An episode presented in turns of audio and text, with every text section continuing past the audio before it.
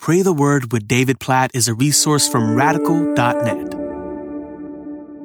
Psalm chapter 125, verse 2 As the mountains surround Jerusalem, so the Lord surrounds his people from this time forth and forevermore. What an awesome image. Like, just think about this in your life. As the mountains surround Jerusalem, just picture mountains surrounding the city of Jerusalem. And the psalmist says, So the Lord surrounds his people. Picture your life, my life today, as the people of God, as people who've trusted in Jesus for the forgiveness of our sins and restoration to God. We are surrounded by God, not mountains. We're surrounded by God Himself. He surrounds us today from this time forth and forevermore. Just let that soak in today, right now. Wherever you work, wherever you go to school, wherever you live, whatever you're walking through, you're surrounded by God Himself. God with you and around you, surrounding you.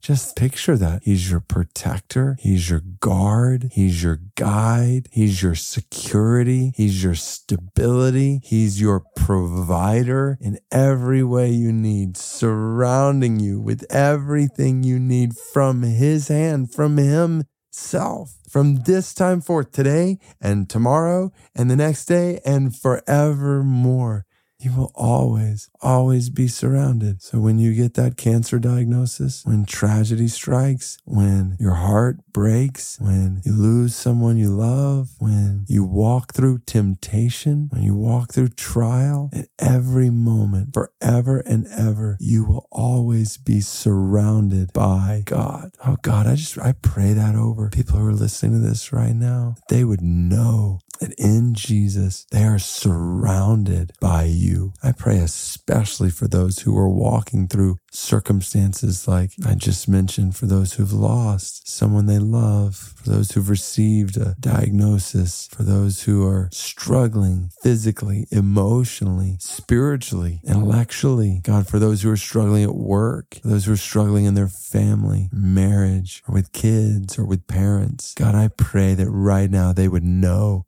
they're surrounded by you. I pray they would live in that security today with you as their guard and their guide and their provider and protector. And God, we pray that you would help us to remember this on days when we feel alone, when we feel weak, when we feel vulnerable, that we would know we are not alone. We are not weak and we are not ultimately vulnerable. We're surrounded by you and will be for all of eternity. All glory be to your name.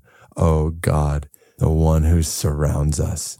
And God, we, we pray for the spread of your surrounding grace, goodness, and glory to all the peoples of the earth, to the Ubi people of Chad. God, we pray that this small people group would be reached in the northern part of Chad with the gospel, that they would know your surrounding grace in Jesus. God, we pray for this, for the Ubi people of Chad, for all the peoples of the world. And God, we pray for missionaries, for workers who are trying to spread the gospel in a hard, difficult, dangerous places in the world, for our brothers and sisters in hard and difficult, dangerous places in the world, they would know they're surrounded by you.